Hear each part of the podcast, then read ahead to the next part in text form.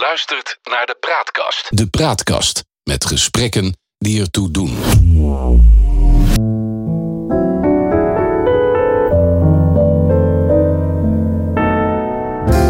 Welkom bij de Praatkast.nl. Dit is een aflevering van het Geheugenpaleis. Mijn naam is John Knierim en samen met Han van der Horst maken we deze podcast. De geschiedenis herhaalt zich nooit, maar rijmen doet hij vaak wel. En in het Geheugenpaleis gebruiken we dat gegeven om dieper in te gaan op de actualiteit. Zo gaan we aan de waan van de dag voorbij en bereiken we de kern van het nieuws. We scheppen orde in de maalstroom van berichten die het zicht op de grote lijn belemmeren. We ontdekken wat werkelijk belangrijk is. En tussen beide blijkt dat de werkelijkheid vaak genoeg elke fantasie te boven gaat. Dit is aflevering 14. In april zijn er Franse presidentsverkiezingen. De verschillende kandidaten die het gaan opnemen tegen de huidige Franse president Macron melden zich aan en maken zich op voor de strijd. Een bijzondere naam daarbij, en over hem gaan wij het vandaag hebben, Erik Zemmour. Zoon van Algerijnse Joden, een controversiële man met extreme denkbeelden. Een schrikbeeld voor veel Fransen, maar ook voor velen een verlosser. Han, is Zemmour de Franse Donald Trump? Uh, eerder zou ik zeggen de Franse Thierry Baudet gezien uh, de toespraak uh, waarmee hij zijn kandidatuur echt gevierd heeft op 5 december, Sinterklaasdag. Er kwamen 13.000 fans opdagen, volgens hemzelf. In ieder geval duizenden volgens de Franse media. En daar heeft Zemmour zich gekeerd tegen de rechters, tegen de journalisten en tegen het partijkartel.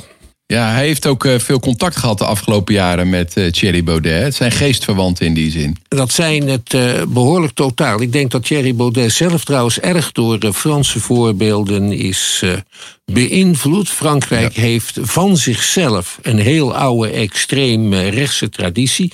En daarvan is Erik Zemmour de modernste uitdrukking. Ja. Um, ook wat zijn achtergrond betreft trouwens. En dan heb ik het niet over zijn, uh, zijn afkomst. Want dat oude extreemrechts in Frankrijk uh, was van nature altijd zeer antisemitisch. En dat antisemitisme dat is uh, voor het grootste deel vervangen sinds 2001 door een afkeer van de islam en ja. van moslims. Maar uh, wacht eens even, hij, hij, is, hij is een Jood. Hij is een afstammeling van Joden. Hij is met zijn vrouw, Milen uh, is de dochter uit een uh, Tunesisch-Joodse familie. En zijn haat jegens de islam is groot en totaal. Maar hij is ook antisemiet. Uh, antisemiet is hij niet, maar hij heeft uh, wel merkwaardige denkbeelden over ja. de Franse geschiedenis. Er is bijvoorbeeld een leugen, en die leugen luidt.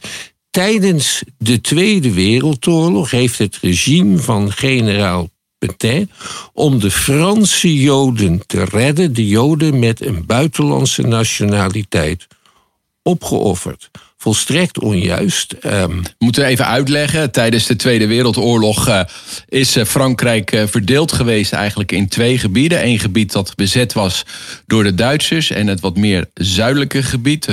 rond Vichy was dat volgens mij? Of, Vichy was ja, de, de zetel van de toenmalige Franse regering. Die ja. stond onder leiding van een maarschalk, maarschalk ja. Petain, met om hem heen een bondgezelschap uh, lieden die in deze extreme omstandigheden uh, de kans zagen hun, hun carrière voor te zetten. Ja, en die uh, hebben het op een akkoordje gegooid met de Duitsers. Ja. En zijn eigenlijk gaan collaboreren. En die hebben ook meegedaan aan het vernietigen, het afvoeren van de Joden. En daarvan spreekt Zemmour nou eigenlijk vergoeilijke woorden alsof ze daar allerlei goede daden gedaan hebben. Dat vind ik toch bijzonder voor iemand met Joodse achtergrond. Uh, dat is het ook, maar het uh, past wel in het discours, om eens een Frans woord uh, te gebruiken, ja. van de kringen waarin die Zemmour zich thuis voelt. Ik zal eens wat vertellen over zijn achtergrond en wat volgens mij zijn grote frustratie is. Ja, nog even voordat we daarover gaan. Dan mag je zo over zijn achtergrond gaan praten. Wat ik nou bijzonder vind, hè, hij, ik vind ook dat je kan zien dat het een Noord-Afrikaan is. Wat ik nu zeg, daar word ik vast voor terecht gewezen. Thierry Baudet heeft Franse en Indonesische roots. Geert Wilders heeft Indonesische roots. Rita Verdonk heeft Indonesische roots. Wat is het toch dat die mensen die misschien niet in ogen van sommigen, misschien in ogen van zichzelf, niet 100% Nederlands, dan wel Frans zijn. Wat hebben die toch in zich dat ze proberen zo supernationalistisch te worden? Uh, ik denk dat dat verwant is aan uh, wat je bij heel veel bekeerlingen aantreft. Uh, die worden ontzettend fanatiek. De mensen die met roken zijn opgehouden ja. zijn het meest intolerant ten opzichte van mensen die nog roken. Ja, misschien is het daarop uh, op terug te voeren dat hij daarom zo extremistisch is. Die Erik Semmour is van eh, eenvoudige, tamelijk eenvoudige afkomst. Zijn vader was eh, verpleger. Hij was het beste jongetje van de klas, het knapste jongetje van de klas. En hij ging studeren aan iets dat heet Sciences Po. De, een soort superuniversiteit. In Frankrijk heb je boven de gewone universiteiten nog een systeem van hoger onderwijs. Dat zijn de zogenaamde grande école. En daar moet je eh, vergelijkende toelaatsexamens voor doen. Dat is Zemmour gelukt en hij is afgestudeerd aan die politicologie-achtige superuniversiteit. En daarna wilde die naar het Heilige der Heiligen. Dat is de ENA, de École Nationale d'Administration. Dat is de allerprestigieuze Franse opleiding. Die laten maar enkele tientallen studenten per jaar toe. En daaruit komen topbestuurders. Als je daar bent afgestudeerd, zul je het heel ver brengen. Daar bestaat ook een woord voor, de enarque. Die school is door Macron dit jaar gesloten en vervangen door een andere opleiding omdat het te elitair was. En Zemmour heeft twee keer toelatingsexamen gedaan en twee keer is hij afgewezen. Ja, dus wat je hier eigenlijk ziet is dat de frustratie over eh, het, het niet verlopen van zijn carrière nu zijn uitweg vindt in extremistische ideeën. Of is dat een te simpele redenering? Uh, dat lijkt me helemaal niet zo'n simpele redenering eigenlijk. Hij is de journalistiek ingegaan. Ja. Daarna. Eerst bij een mislukt dagblad, Le Quotidien de Paris. En later bij de Figaro. Dat is uh, het grote rechtse dagblad in Frankrijk.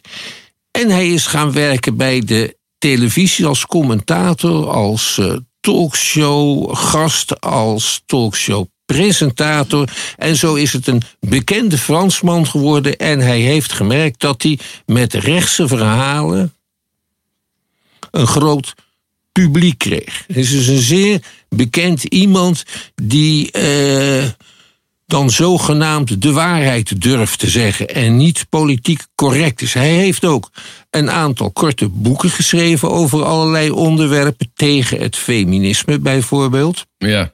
Hij is een aanhanger van de theorie der omvolking. En die theorie luidt dat de elites bezig zijn uh, de oorspronkelijke bevolking van Europa te vervangen door. Een soort homeopathische verdunning. Ja. Maar dan is, is die term omvolking in Frankrijk. Ja. Dus de Fransen worden vervangen. Dat is zijn verhaal. Maar daar is hij zelf een exponent, exponent van, zou je kunnen ja, zeggen. Ja, maar dat, dat maakt allemaal niks uit. ik vind het wel heel koddig om dat allemaal ja. zo te, te, vernemen als je daar zo tegenaan kijkt. Ja, de theorie van, uh, van, uh, van de omvolking. Maar ik dacht dat wij in uh, Frankrijk toch een, een extremistische partij hadden. Ooit onder aanvoering van Jean-Marie Le Pen. En de laatste jaren onder aanvoering van zijn dochter Marine Le Pen. Maar zij is door hem rechts ingehaald, lijkt het wel. Dat uh, zou best kunnen. Hij grijpt gewoon zijn kans. En je moet ook beseffen dat, uh, net als extreem links, extreem rechts, nogal van splitsingen en onderlinge ruzies houdt. Dat heb je met, altijd met uh, radicale partijen. Dat zie je ook bij zeer fundamentalistische gelovigen. Dat zijn allemaal verschillende sectes. Dochter Le Pen en vader Le Pen, die leven ook al jaren op voet van oorlog. Ja, ja, ja, ja. En Zemmour, hij kan goed praten en kan goed schrijven. En hij heeft verstand van het neerzetten van grote bijeenkomsten. Hij kan tv-programma's maken. Dus het is iemand die in Frankrijk veel wordt gehoord. Zegt dat ook iets over zijn kansen? Hij staat nu op 15 procent. Waar het in Frankrijk om gaat, is de tweede ronde van de presidentsverkiezingen. Zeker. Het is namelijk zo dat je kunt pas president worden van Frankrijk als je meer dan de helft van de uitgebrachte stemmen op je verenigt. De eerste ronde is een soort krachtmeting tussen een groot aantal kandidaten. En dan de kandidaat nummer 1 van de eerste ronde en kandidaat nummer 2 van de eerste ronde. Die gaan dan tegen elkaar in en de andere kandidaten brengen dan meestal een stemadvies uit of juist niet. Die zeggen bijvoorbeeld tegen hun aanhangers de volgende keer thuis blijven. Ja. Dus waar het Seymour nu om te doen is, is de tweede worden. Maar dat kan al met 25% of 30% van de stemmen. Ja. Hij heeft nu 15%. Ja. Ehm, en als je gaat kijken naar verkiezingsuitslagen en naar politiek op de lange termijn, dan zie je dat bij Franse verkiezingen over het algemeen, ook voor, ook voor de oorlog, zo'n 15 tot 20 procent voor extreemrechtse kandidaten stemt. Ja. ja, dat is denk ik in Euro- heel Europa zo. Dat het zo maximaal zo tot 30% van de Ja. mensen dat dat daarvoor geldt. Maar goed, eh, niemand had gedacht dat Trump eh, aan de macht eh, zou komen. En het is uiteindelijk toch gebeurd. Dus ik denk dat best een aantal mensen in Europa zich wat zorgen maken op dit moment. Ja, en niet ten onrechte. Het zou kunnen zijn dat die Zemmour eh, Martine Le Pen voorbij schreef... en daarna de hele aanhang van het Front National achter zich krijgt. Er zijn ook al overlopers trouwens. Ja. Waaronder een, een generaal, Bertrand de la Chespe. En die generaal die wordt getipt als de leider van de campagne van Zemmour. Een partij heeft hij ook al opgericht. Die partij heet Reconquête, herovering. Dat is een verfransing van het Spaanse Reconquista. En daarmee duiden de Spanjaarden de eeuwenlange strijd aan eh, om de Arabieren van het Iberisch schiereiland te verdrijven. Dus het is echt een hele agressieve, hele agressieve naam. Het eerste wat Zemmour ook zei, nadat de roofriddersmuziek was verklonken, die zijn campagne eh, tune vormen. eh, het eerste wat hij zei is: ik ga de grenzen sluiten Ja. op de eerste dag van mijn presidentschap. En daarna volgde een heel bekende riedel. Ja. Eh, het kwam ook nog tot vechten, want er waren een aantal antiracisten de vergadering binnengedrongen. Die stonden op een eh, centrale strategische plek en trokken hun jasje uit. En toen hadden ze een t-shirt aan en op elke t-shirt stond een letter en dat vormde bij elkaar nee tegen het racisme. En dat is meteen knokken geworden, buiten ook Ja. trouwens. Ja, dat lijkt ook wel een beetje op eh, de taart eh, die eh, Pim Fortuyn in zijn gezicht kreeg. Dus ik denk dat meneer Zemoer ook zijn leven niet zeker is. Hij heeft ook een aanval te verduren gehad op de 5 december. Eén tegenstander is dicht bij hem in de buurt gekomen. Ja. En ik denk wel dat hij, dat hij op moet passen. Al met al een, eh, een zorgelijke situatie voor het eh, democratische proces wat daar loopt. Hoe extreem de ideeën van iemand dan ook eh, mogen Ja, zijn. natuurlijk. Hoewel, hoewel het ook wel heel erg bij de Franse traditie hoort. Want wij kennen Frankrijk natuurlijk als het land van de 14 juillet... en het vuurwerk dat ze dan aansteken en de revolutie. Maar het is ook heel erg het land van de contra-revolutie. Ja, want we hebben het dan inderdaad over de Franse revolutie. Dat leren we allemaal op school. Dat heeft te maken met de verlichting, het volk wat eh, de macht grijpt, de guillotine waar eh, de koning eh, onder verdwijnt. Eh, en in mijn geheugen was het eigenlijk zo van, nou ja, na die Franse revolutie is eh, Frankrijk in een soort democratie terechtgekomen. En dat is allemaal een voorbeeld voor ons. Maar de werkelijkheid is weer barstiger, want die Franse revolutie werd weer gevolgd door een soort tegenrevolutie en een, en, en een herstel weer, althans een poging daartoe van oude waarden. Dat is een beetje, als je je verdiept in de Franse geschiedenis, waar het eigenlijk over gaat. En in die zin zou je kunnen zeggen dat de periode die we nu hebben meegemaakt van, zeg maar, nou laten we zeggen, we hebben e- eind 50er jaren tot en met nu, dat wordt wel eens volgens mij de Vijfde Republiek genoemd, is het eigenlijk een soort ja, uitzondering op, op hoe het eigenlijk altijd is gegaan. En nou, er is heel, de Vijfde Republiek heeft heel veel stabiliteit gebracht. En dat komt omdat in die Vijfde Republiek.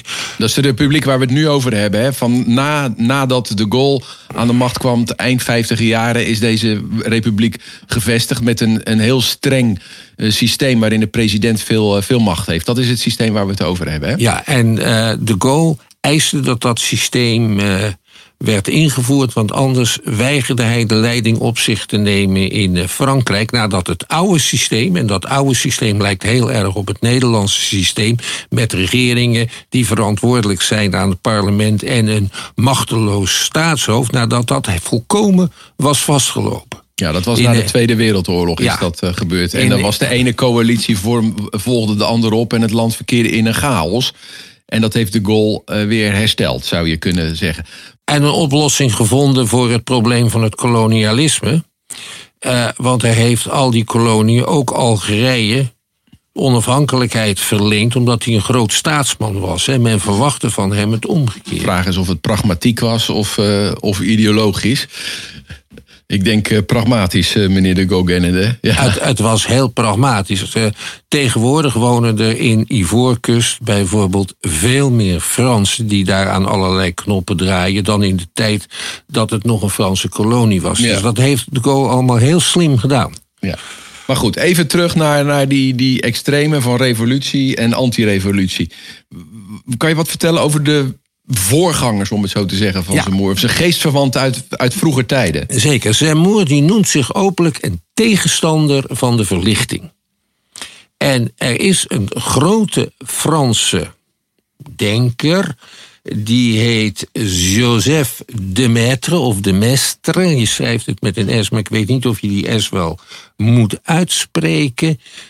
Dat was de ambassadeur van het Koninkrijk Savoye in, uh, in Sint-Petersburg in Rusland. Die heeft heel veel tegen de revolutie geschreven. Zijn stelling, als je probeert met de ratio, de reden, een staat op te bouwen, leidt dat alleen maar tot conflict. Het moet juist voortkomen uit, het gezag moet voortkomen uit geloof en uit uh, gevoel. En het moet autoritair zijn. Want anders is de chaos uh, het enige alternatief. Dat heeft hij neergelegd in. Dat klinkt tamelijk fascistisch. Hij, is, hij wordt daar geldt ook als een voorloper uh, van het fascisme. Zijn grote en bekendste boek heet De Avonden in Sint-Petersburg. Dat zijn dan dialogen waarin hij met geestverwanten dat systeem helemaal uitwerkt. Uh, hij heeft nog steeds grote invloed en ik weet zeker dat Zemmour hem met genoegen leest. Ik moet er nog iets bij vertellen. Die Joseph Lemaitre is geen, geen mafketel. Hè? Dat is een, uh, een buitengewoon erudiet en geleerd man. En wat je ook kunt zeggen van extreem rechts in Frankrijk... is dat er altijd hele grote talenten zich toe hebben aangetrokken gevoeld. Dat is toch bijzonder, want, want hier in Nederland wordt toch gedaan dat, dat de extreemrechtse, dat zijn een beetje domme mensen. Nou, dat, dat zeg zijn, ik niet, ja. maar dat, dat, wordt, dat, wordt, dat is de suggestie die vaak gewekt wordt. Ja, en die suggestie is in Nederland niet onterecht gewekt. Want als je gaat kijken naar de kwaliteit van wat er bijvoorbeeld in de NSB zat, ja. dat, uh, dat stelt echt niks voor. Als je het vergelijkt met uh, de mensen rond generaal Petain in, uh, in Vichy. Of uh, de leiders van de extreemrechtse bewegingen voordat de Duitsers Frankrijk waren binnengevallen. En als je gaat kijken naar wat dat dan voor types zijn, dan lijken ze ook qua carrière op uh, Erik Zemmour. Bijvoorbeeld een meneer die heet Henri Rochefort. Uh, en journalist ook. Die in de tijd van de affaire Dreyfus uh, een van de belangrijkste tegenstanders waren van herziening van het proces. Even vertellen waar dat Precies. om gaat. Uh, er, er in het Franse leger wordt een grote spionageaffaire ontdekt. Er wordt gespioneerd voor de Duitsers. Een Joodse beroepsofficier, kapitein Dreyfus, krijgt daarvan de schuld en wordt veroordeeld tot levenslang in Cayenne op het Duivelseiland. Maar al gauw wordt duidelijk dat hij het niet heeft gedaan, maar dat het leger iemand anders die het wel heeft gedaan beschermt. En dat heeft tot enorme conflicten geleid. En die meneer Rochefort was een tegenstander van de rehabilitatie van Dreyfus. En er was nog een andere tegenstander, eh, die toen nog een jonge schrijver was, Charles Maurras. En die schreef een zeer, zeer invloedrijke stukken, artikelen, waarin hij zei: waar het nu om gaat, is het beschermen van de eer van het vaderland en de eer van het leger. En of Dreyfus het nou gedaan heeft of niet, dat doet er niet aan. Dat is van de tweede categorie. Dat argument. Even voor de, voor de luisteraars. Er is uh, een boek over geschreven door Emile Zola. Hè, dat heet ja. J'accuse. Nou, Fantastisch een stuk boek. in de krant. Een stuk in een de stuk krant. in de krant, precies. En er is twee jaar geleden een fantastische film van Roman Polanski Ja. verschenen. Die heet ook J'accuse, waarin dat eigenlijk eh, in beeld eh, gebracht eh, wordt. Ja. Ik heb die film echt op mijn netvlies nog staan. Ja. En de boosheid die ik ook voelde door zoveel onrechtvaardigheid die je daar zag, dat is werkelijk verschrikkelijk. En daar zag je ook inderdaad dat iemand zei: ja, het maakt niet uit of die wel of niet schuldig is. Het gaat om, om het vaderland. Maar Ja. ga door. Die brief was gericht aan de president van Frankrijk, Félix Faure, ook wel bekend als de zonnepresident, omdat hij zich altijd zo verschrikkelijk goed eh kleedde. En die kwam enkele maanden daarna om het leven. Eh, hij had een maîtresse, die heette Marguerite Steinheil, een hele mooie vrouw, die door een geheime ingang het Palais Élysée binnenkwam en dan de president ontmoette in de blauwe salon. Maar in die blauwe salon had de president ook wel geheime gesprekken met de kardinaal van Frankrijk, van Parijs. Hij moest ook, om hem overeind te krijgen, Spaanse vliegen innemen. Er was nog geen Viagra. Ja, dat bestond nog niet. De president neemt de Spaanse vlieg, de deur gaat open. Wie staat daar in de blauwe zaal? De kardinaal. Die zei, In plaats later, van zijn matresse. ja, die zei later ook dat hij, dat hij zo'n rode kop had, de president. Eindelijk vertrekt de kardinaal. De president neemt nog een Spaanse vlieg. Dan komt Marguerite Steinheil binnen. En in hun omstrengeling is hij doodgebleven. Want je moet niet te veel van die Spaanse vlieg innemen, dat is gevaarlijk. Nou, de begrafenis van deze pre- president is een hele grote affaire geweest. Waarbij uiterst rechts de opmarcherende soldaten in parade opriep om eh, de macht te grijpen. Een krankzinnige toestand. Eh, dat geweld wat voorkwam, wat wat we gezien hebben bij de eerste bijeenkomst van Zemmour, zit ook heel erg in de Franse geschiedenis van, eh, van extreemrechts. Die Charles Morin, die is een beweging begonnen, Action Française heet die beweging, met een eigen dagblad, dat ook zo heette. Zeer invloedrijk. Morin werd zelfs toegelaten tot het, eh, het heilige der heiligen in de Franse cultuur, de Académie Française, zeer serieus genomen. Eh, ondanks het feit dat zijn aanhangers, die de krant op straat moesten venten, ook eh, gevechten aangingen. Eh, het is spannend. Franse geschiedenis, moet je zeggen, is geen geschiedenis van een, eh, van een kleine jongetjesland. Er is ook nog een premier geweest, premier Floquet die eh, een duel heeft uitgevochten eh, met generaal Georges Boulanger, leider van een Zemmour-achtige beweging in de jaren 80 van de 19e eeuw. En dat heeft die premier gewonnen. Hij heeft, heeft Boulanger in zijn strot gestoken. Werkelijk waar. Ja. En eh, is hij daar niet voor, voor opgepakt dan?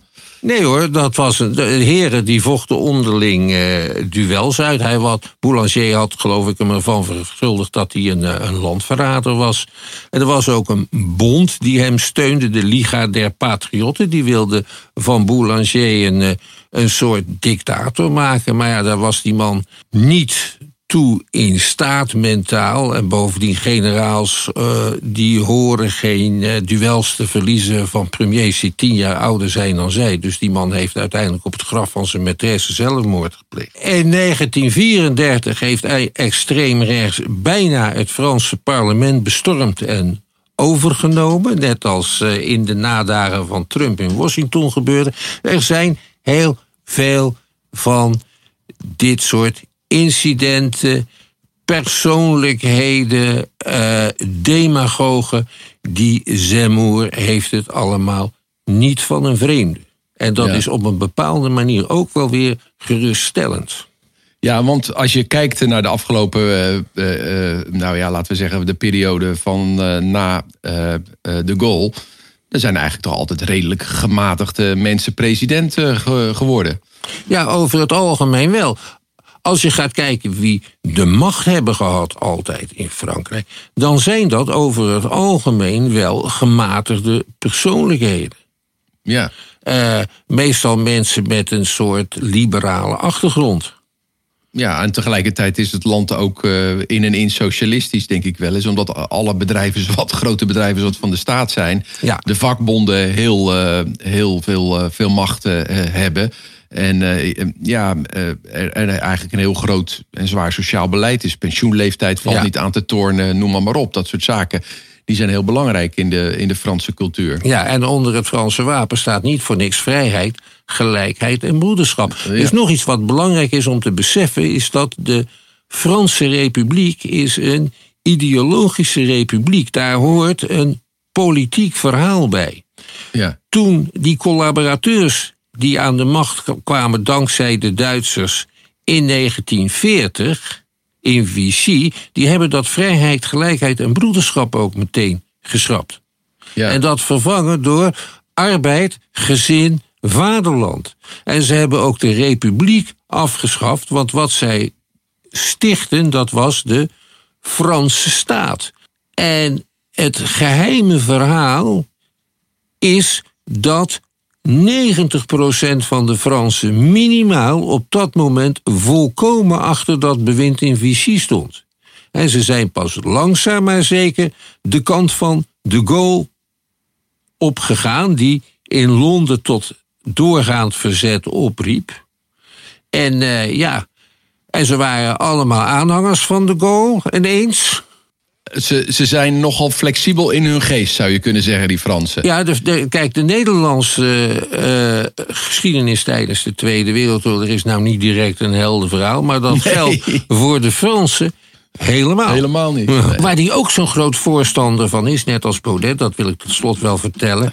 Uh, dat is een soort geschiedvervalsing. Het verhaal van Frankrijk, uh, de grote natie. Hij citeert ook altijd Napoleon. Hij zegt zelf ook, als je hem vraagt, uh, wat ben je? Dan zegt hij, ik ben een Bonapartist. Dat wil zeggen een aanhanger van Napoleon. En een, een Gaullist. En Napoleon schijnt eens gezegd te hebben, onmogelijk, dat is geen Frans. Nee, maar dat ja. lijkt me ook moeilijk om, dat, om tegelijkertijd een Gaullist ja. te zijn en een Bonapartist. Nou, dat valt wel mee, want Napoleon, maar ook maar vooral zijn dat tweede Franse keizer, Napoleon III, dat waren in veel opzichten in hun uitingen voorlopers van de hedendaagse populisten. Dat, uh, dat is heel erg, uh, heel erg duidelijk aan hun gedrag en aan hun uitspraken. De keizer, Napoleon, die zei bijvoorbeeld... elke korporaal heeft de maarschalkstaf in zijn ransel. Je kunt onder mij bereiken wat je wilt als je maar je best doet. En Napoleon III, die is begonnen als democratisch gekozen president van Frankrijk... en die beloofde gewoon alles aan iedereen... en zei tegen iedereen wat ze wilden horen. En in 1851 heeft hij de macht gegrepen en een dictatuur gevestigd... mede omdat hij zoveel schulden had en omdat hij... Uh, ja, nog zoveel processen wegens machtsmisbruik zou krijgen... als hij niet een dictatuur vestigde. Napoleon III. Dat allemaal zit in het gedachtgoed van Erik Zemmour, maar met een heel andere klankkleur. Dat het allemaal iets geweldigs was, dat het groots was. Dat het niet ging om enorme nederlagen in Rusland, maar enorme overwinningen ergens anders. En dat onder Napoleon III toch maar dat Parijs van nu tot stand is gebracht, wat nog waar is ook. Ja. Uh, het is een heel vreemd mengsel van, van mythevorming, ook van pure haat jegens de islam, van uh, allerlei paranoïde verhalen, uh, een antisemitisme dat in zijn totaliteit overgebracht is op, uh, op haat jegens de moslims. En ja, daar kun je een aardig bedrijfsmodel, politiek bedrijfsmodel aan ontlenen. In Nederland kan dat ook. Nou, de komende maanden gaan uh, uitwijzen hoe, hoe zich dat zal gaan ontwikkelen. Er komt veel heisa, dat kunnen we zeker vast voorspellen. Het worden geen rustige tijden. En het zal in de loop van de tijd duidelijk worden of hij de tweede ronde haalt. En tegen wie hij het dan gaat, gaat opnemen. Nou ja, tot zover deze aflevering van het Geheugenpaleis. We maken dit in samenwerking met de Praatkast. Abonneer op onze podcast in je favoriete podcast hebt. Dan krijg je automatisch een bericht wanneer een nieuwe aflevering online komt. Vertel je vrienden over ons en laat vooral een beoordeling achter, zodat we nog beter gevonden worden. Wil je mailen? Stuur ons dan een bericht naar info.praatkast.nl. Voor nu dank voor het luisteren en tot de volgende keer. Wees voorzichtig, blijf gezond.